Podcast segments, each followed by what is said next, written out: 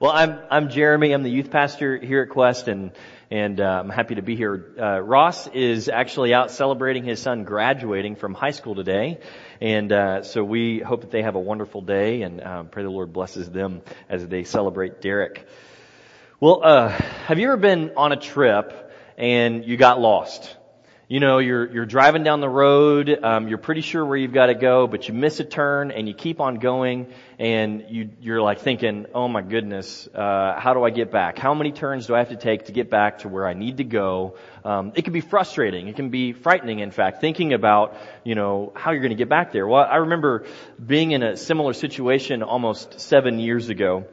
I was about to ask Alexis to marry me and, uh, and it, I promise you it wasn't the idea of proposing to her that freaked me out. It was actually trying to get to the place where I wanted to ask her to marry me. We, we love to hike and um, we were out in the Red River Gorge, which is in Kentucky, and uh, we would go there on dates all the time. And and uh, she had this one place that she loved to go to. It was called the Indian Staircase, and I had never been there, but I knew that that was the place that I wanted to uh, ask her to marry me. And so uh, we were out hiking, and and I was letting her lead me to this place. And and so we're we're you know hiking down the trail. That's hiking, by the way. Um, we're yeah. Um, we're, we're hiking down the trail and, and I, you know, I just hear her say, I, I think that we missed the turn and my heart sank. I was like, oh goodness, you know, those two words just freaked me out. I think we missed the turn. See what she was doing is, um, she, she was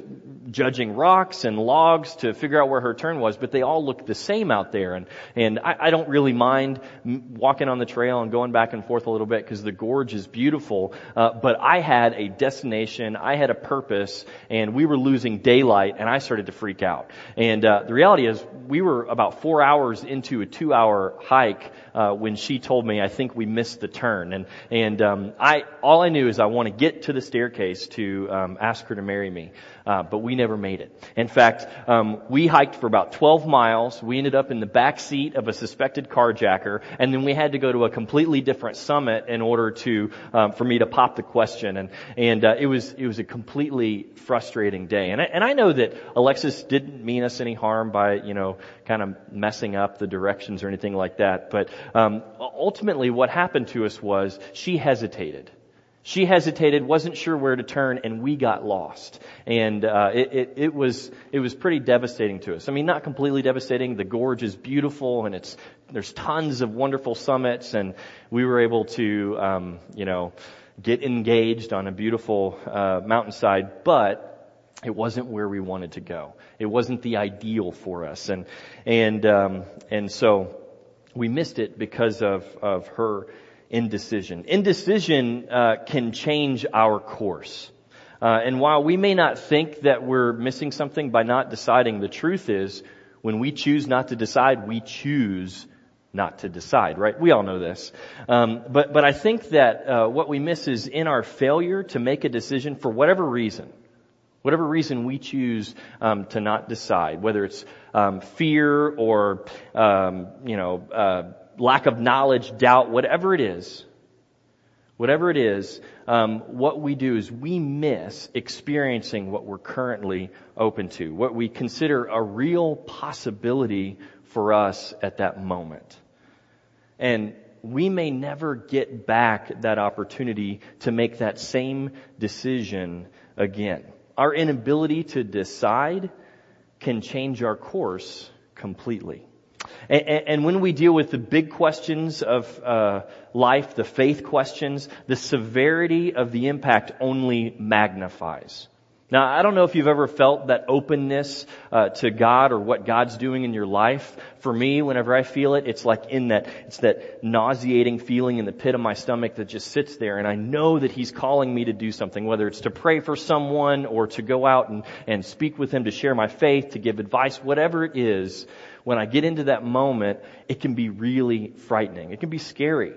You know, all sorts of thoughts cross my mind when I feel God working in me. Thoughts like, you know, if I step out, you know, what, what will those people think of me? Or what will that person think of me? What, what if I ask for prayer? Will people wonder what's going on in my life? Will I look like a fool? Will God actually answer my prayer? And what about what about those bold steps when um, we think about going up to someone that we don't know and sharing our story, our faith, or offering advice, or comfort, or even healing? You know, what, what will those people think? Will they be offended by our faithful step? Now I always start to ask that question if God is even really leading me in that, or is it just me? Am I just kind of conjuring that up? Is it really God? And that's really where the indecision begins. Now I know that there are some of us in the room who maybe God is moving us in a certain way. And it's our first time to ever take a step of faith. And we're asking those basic questions of, of does God even exist? Is he actually prompting me to believe in him? Now I remember those same thoughts when, um, before I was a Christian. But here's the deal.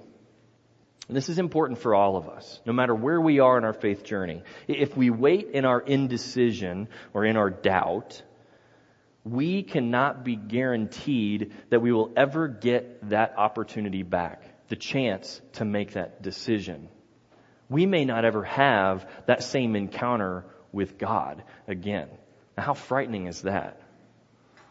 When, when our window of opportunity comes, we need to take it. We need to go through it because we don't know when it will close. We don't know when we've walked too far down the path of indecision to where we can't even come back. So, how then do we get past our doubt or our indecision? Remember, you know, this is a question for everyone. No matter where we are on the spectrum of faith, we will always struggle with this question. So then how do we get past it?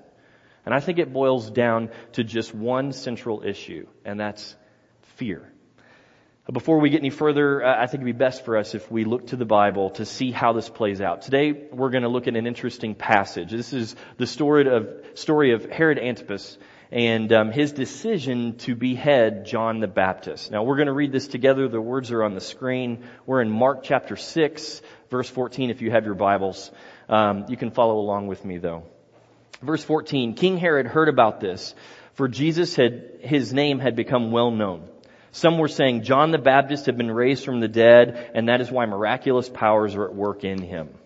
Others said he is Elijah, and still others claimed he is a prophet like one of the prophets of long ago. But when Herod heard this, he said, John, whom I beheaded, has been raised from the dead. For Herod himself had given orders to have John arrested and had him bound and put in prison. He did this because of Herodias, his brother Philip's wife, whom he married. For John had been saying to Herod, It is not lawful for you to have your brother's wife. So Herodias nursed a grudge against John and wanted to kill him. But she was not able to, because Herod feared John and protected him, knowing him to be a righteous and a holy man. When Herod heard John, he was greatly puzzled, yet he liked to listen to him. Now I'm going to stop here and just kind of talk more about this for a minute, but first let me pray for us. Well, Lord, pray that you'd be with us this morning. Holy Spirit, speak clearly to our minds and our hearts. We invite you here. Amen. Now, I want to take a moment just to fill in some holes in this story. Uh, the people in this whole narrative are incredibly critical to understanding what's going on. And, and I've got to admit, I, I looked at a, a, family tree of Herod, and it's ridiculously confusing. I mean, this family was way messed up. Um, understand, okay, this is Herod Antipas, and uh, he's a colonial ruler uh, that forced his subjects to call him king. He wasn't actually a king. Um, he just made sure that they called him that. And uh, he he had a half brother named Philip who married Herodias, but Herod favored her. He then seduced her away from Philip and then uh, married her. Herodias uh, is actually Herod's sister-in-law and his niece. This is a messed up family. I mean, really sick. And uh, you have to understand that all this stuff that's going on, what Herod's doing, is just considered disgusting to the Jews and probably everyone else on the planet. I mean, let's be honest. They were, um, but by marrying his sister-in-law, he's breaking Jewish teachings, and as a colonial ruler, uh, one of his goals is to not offend uh, his subjects. Now, John the Baptist, He's got the gumption to call Herod out for his actions. He stood up to Herod and then was imprisoned because Herodias was ticked off at, at John the Baptist. And this is where the story really gets traction. We're, we're going to focus here on verses 20, 20 and 21. Herod feared John. Now that word feared, when you read it, it actually means revered or respected. He respected John because John stood up for what he believed, even if it meant death. Herod uh, would actually pull John out of prison just to listen to him speak. I mean, think about this for a minute. Uh, John's in prison, and Herod would take him and bring him into the courts just so he could listen to the things that he had to say about Jesus. He was intrigued by him. He liked the things that he had to say, and yet he was also, you know, he didn't like this same man because he said, you're a jerk and you married your sister-in-law and that's disgusting. And, um, but here's the thing, here's the key. Uh, Herod was open to what John was preaching about because he recognized a man who was, who had strong convictions, a, man of sincerity and a man of goodness. And then we hear this word late in verse 20 that explains a lot about this story. It says that Herod was puzzled. This word has far better translations, but it essentially means to doubt. The Greek word used here is apore. This is an antonym for the, for the Greek word pore, which means to make progress on a journey or to travel. And then apore essentially means to be paralyzed or immobile with indecision and doubt. It's a lack of movement. There's no progress. And so Herod is wrought with indecision about what? About what John the Baptist is preaching to him. John is, is preaching a new world view. And, and Herod's current understanding of life is completely inadequate for what John is preaching. He can't process what John is saying. For him to make progress in his life's journey based on what John the Baptist is preaching means that he's going to have to change direction. He will have to make a radical shift in his life. But he remains puzzled. Why? Because he's afraid to. It means sacrifice for him. And John emulates ultimate sacrifice. He believes um, that he will give up his life for what he believes. You see where the doubt in Herod's life comes from? A little sidebar uh, about doubt. Doubt's often thought of as a bad thing, um, but I, I, really don't think so. Doubt is uh, really what causes us to stretch our worldview. Uh, for us to move beyond our doubt means that we have to consider our foundations, our rock bottom beliefs, and then we can make a decision to stay the course or to make a significant change. To keep our worldview or to stretch it a little bit. Doubt isn't bad. It's really a catalyst for growth. But it's only good when we choose to resolve our doubt and make a decision. This is what Herod needed to do, but Herod didn't. He lived in this world of indecision. He flirted with what John had to say, and then his window of opportunity just closed. Herod could have chosen to follow John the Baptist and, and what he preached, and ultimately who Jesus was. But instead, he lived amidst uh, his indecision. And then we read verse 21. And this is really the irony. The contrast to Herod is found in Herodias. Let's finish up this passage of scripture. Verse 21. Finally, the opportune time came. On his birthday, Herod gave a banquet for his high officials and military comrades and the leading men of Galilee. When the daughter of Herodias came in and danced, she pleased Herod and his dinner guests. I'm going to stop here for just one second because um, I need to point out who um, Herodias' daughter is. This is Herod's grand niece that's dancing for him, and this dance that he's doing is um, provocative. It's um, just leave it at this. It's a disgusting act, okay? And, um, and so we'll keep on moving. So the king said to the little girl, ask for anything you want and I'll give it to you. And he promised her with an oath, whatever you ask, I will give it to you up to half of my kingdom. She went out and said to her mother, what shall I ask for? The head of John the Baptist, Herodias answered.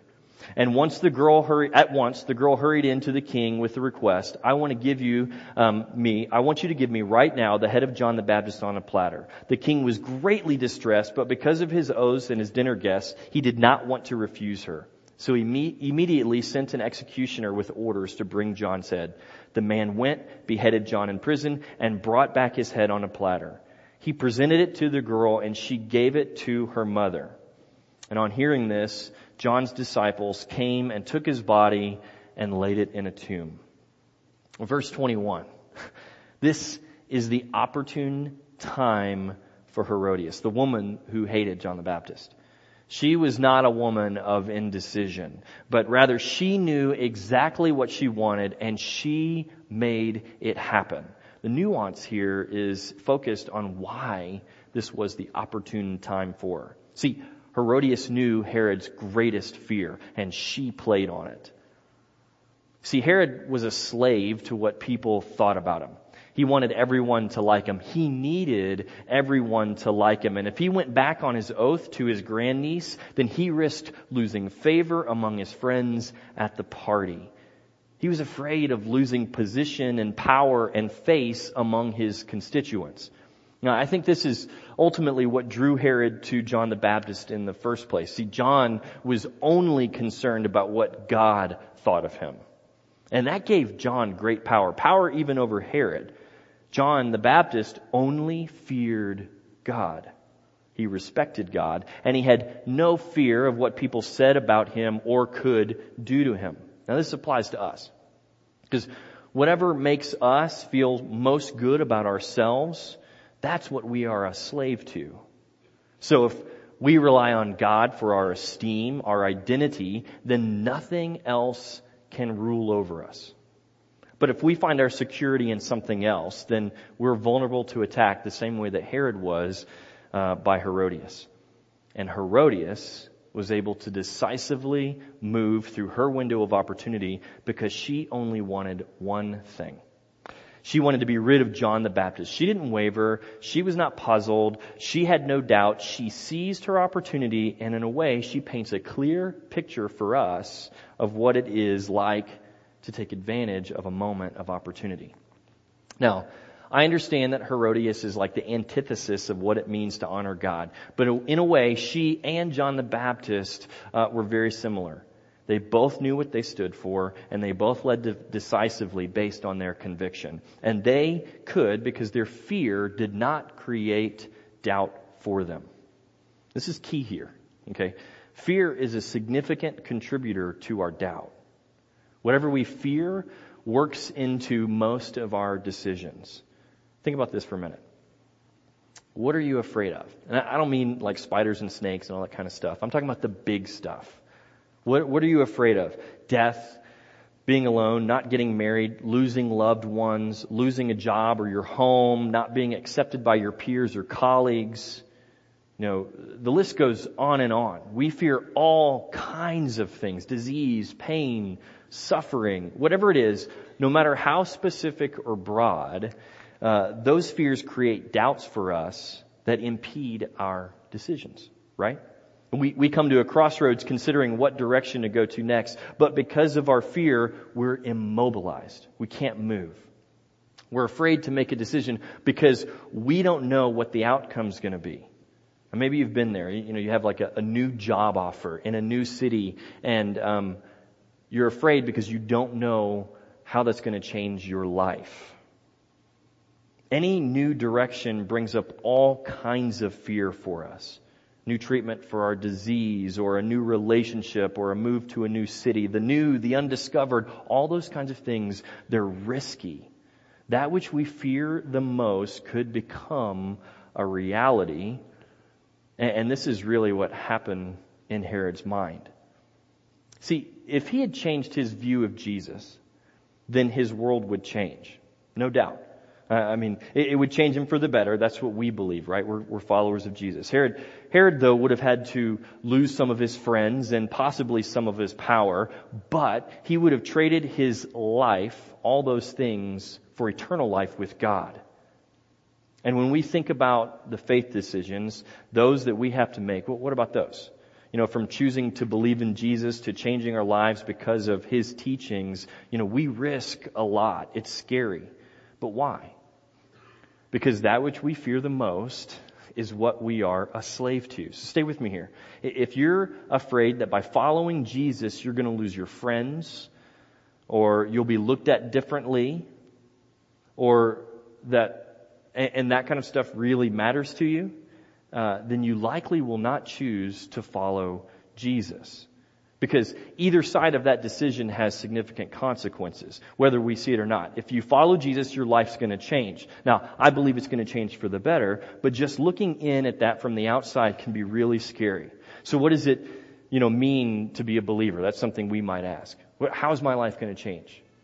You know, am I going to have to tithe? Am I going to have to share my faith? How, how is this going to change my current life situation? What does it mean for me to join a small group and become um, vulnerable and deep in my relationships? What does it mean to experience and know the miracles of God? How, how are people going to think about me if I believe in those things? What, what does it mean for me to give up my time to volunteer for the church? and serve others in need? What does it mean to talk to others about my faith? What will they think about me? These, see, those questions are always going to be there for all of us. And as we face those decisions, we have to look deep into what we are most afraid of. Do we fear the things of the world? Losing our possessions, our relationships, our esteem? Or do we fear God and not answering His call on our lives? When you think about it, which is really more important for us? Life the way that we want it or living life the way God wants us to live it. Now, I just want to take a moment here to pause um, to point out another similarity in this text. Um, I want you to notice the journey that John the Baptist takes in this story. See, the Gospel of Mark actually has two uh, uh, uh, passion narratives uh, here. This, first, of course, that of Jesus, um, but also of John the Baptist. Notice these similarities. Jesus was falsely accused, you know that. Um, he was imprisoned, he was tried, he was murdered, and then his body was taken and it was laid in the tomb of one of his disciples, right? Well, John the Baptist was also falsely imprisoned. He was tried, then he was murdered, and then he was, his body was taken and laid into the tomb of one of his disciples. Now, I don't believe that these similarities uh, between John's final days and Jesus's are accidental. See, Herod missed an opportunity with Jesus because he did not act when he was given the chance with John the Baptist. It's as if the author of Mark wants us to see how Herod's doubt forced his window of opportunity to shut. Remember at the beginning in verse 14, it says that Herod remembers the man that he both feared and respected, John the Baptist, when he hears stories about Jesus. And what was John the Baptist talking about with Herod? Jesus. During these conversations with John, Herod was given his chance to change his life, to follow Jesus, but he was not willing to change his worldview. He was afraid that his life would change, that he would lose power, that he would lose position, that he would lose authority, and, ultimately, once the moment um, that Herodias' opportune time came, uh, Herod's opportune moment closed. He could no longer choose Jesus. And at the end of Jesus' life, we fast forward to Mark 14, we see Jesus and Herod um, coming together once again. And this is where this John the Baptist story is really punctuated. See, Jesus is brought before Herod one last time and Herod asks him all kinds of questions. No doubt the same kinds of questions that he was asking John the Baptist when John the Baptist was in prison. Questions about who Jesus is, what it means to follow him. And Herod is asking Jesus these same questions over and over and over again. But here's the difference. Now Herod's heart is closed to Jesus. And we know that because the story says he mocks him after he answers these, or after he asks these questions and Jesus remains silent. There's no chance for Herod to follow Jesus anymore. His window of opportunity to follow him is closed. Now for you and I, the lesson's pretty simple. We don't know when God's opportunity will be gone. So we need to act when we have a chance. We need to move. Sure, we can have a moment of doubt or hesitation. Remember, doubt is our opportunity to reevaluate our foundational beliefs, to consider what we fear the most. But our time of doubt must end. We have to answer those questions because we don't know when that opportunity is going to go away. We don't know if we're ever going to get that chance to follow Jesus again. We don't know, so we need to make progress and move forward. We need to make progress and move forward in our faith. We need to not be like Herod. If God's prompting you to do something, then take that step. Move in that direction. If that means to follow Him for the first time or the hundredth time, do it. And what do you have to fear? Let's put this in perspective. Following God comes at a cost, sure, but is that greater than not following Him? C.S. Lewis, mm, in his book Mere Christianity, says, Christianity, if false, is of no importance, and if true, is of infinite importance. The only thing it cannot be is moderately important. What C.S. Lewis meant is that if believing in God isn't even important, then what does it cost us? Nothing. But if believing in God is true, then what hangs in the balance? Our eternity, our eternal life with Him. That's what's at stake. The greatest mistake that we could ever make is not fearing God, not respecting Him, not following Him. The things that we have here on this earth are only temporary. And losing those things can be painful, but losing eternity is unbearable. When you're faced with following God, whatever that means for your situation, believing in Him, praying more, tithing to the church, serving, sharing your faith, whatever it is, whenever you have that opportunity to choose to follow Him, choose it over any other fear in your life. C.S. Lewis goes on to say in Mere Christianity, now is our chance to choose the right side. God is holding back to give us that chance. It won't be, uh, or it won't last forever. We must take it or leave it. If you hesitate, if you fail to decide the way that Herod did, you may never get that chance back. Step boldly in your faithful following of Jesus. Don't miss it. The risk of not choosing him is far greater than the risk of following him. Begin today. Choose to step through those windows when they're there. And don't worry if you've messed up. Even Jesus' disciples screwed up all the time. Um, just start getting it right now. That's the lesson. Let's consider for a second um, Peter. Right uh, the night before Jesus was crucified, he sat with his disciples in the upper room and he broke bread. And, and after the meal, Jesus predicted Peter's denial. In Mark 14, 29 and 30, it reads, Peter declared, even if, if all fall away, I will not. Truly I tell you, Jesus answered, today, yes, tonight before the rooster crows twice, you yourself will disown me three times. Peter, of course, later that night, when asked if he was a follower of J- Jesus, he denied him three times. He was given another chance by Jesus, but we are not guaranteed the same. So will you step through that window of opportunity when God gives it to you, or will you remain in your doubt? We're going to celebrate the Lord's Supper uh, in just a few moments, the same way that the disciples of Jesus did uh, when Jesus predicted Peter's denial. Now, this is a very holy moment. Uh, the elements of bread and juice represent Jesus' body that was broken and his blood that was spilled on the cross for our sins. When we receive these elements, we're agreeing with Jesus in the significance of his sacrifice that day. Jesus gave his life as an, as an innocent man in order that none of us would ever have to fear condemnation and eternal death ever again. His life was the sacrifice for ours. So as we receive this bread and, and this juice, we give thanks to Jesus for his suffering. We give thanks to him for his forgiveness of our sins. And in this forgiveness, we are able to follow Him, to have a relationship with God. Communion is a holy moment because this is when we celebrate our faith and our trust and our respect and our followership of Jesus. Big things can happen at this communion table.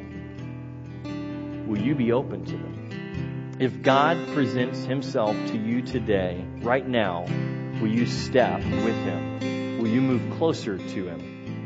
I'm going to open up this table here in a moment. Before you step out into the aisles to come and receive communion, I want you to work out in your heart uh, any of the fears that you have.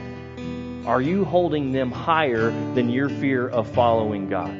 Are you letting them impede your decisions and your life and your faithful journey of following Him because you think losing power, position, or anything else, esteem, is far greater than following Jesus? If that's the case, work it out here today.